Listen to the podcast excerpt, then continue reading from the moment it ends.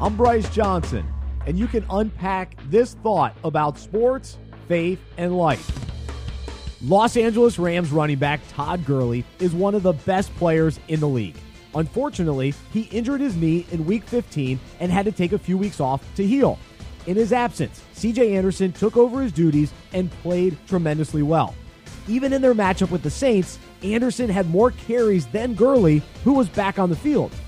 Of course, running backs want to be the workhorse back, but Gurley has embraced sharing the load with Anderson, especially since they keep winning. He recently said, What do you all not understand? It's not about me. This sport has never been about me. It's never been about one player. Gurley was used to carrying the offense before getting injured, but it's been so crucial that the team has been able to lean on Anderson.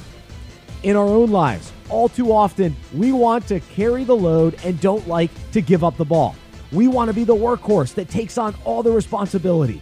The truth is, though, all of us need to share each other's burdens. We need someone to come alongside us, and we need to help with the heavy load others are dealing with. This workhorse mentality of I can do it on my own, I don't need anyone, plays out in another way as well. We try to save ourselves and carry the burden of being good enough by our own efforts.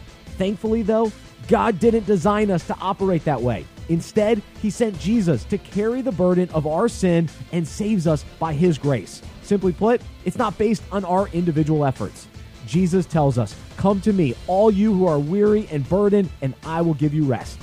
Today, let's surrender and realize we don't have to be the only one carrying the ball, but can share our burdens with others and find freedom and rest in Jesus.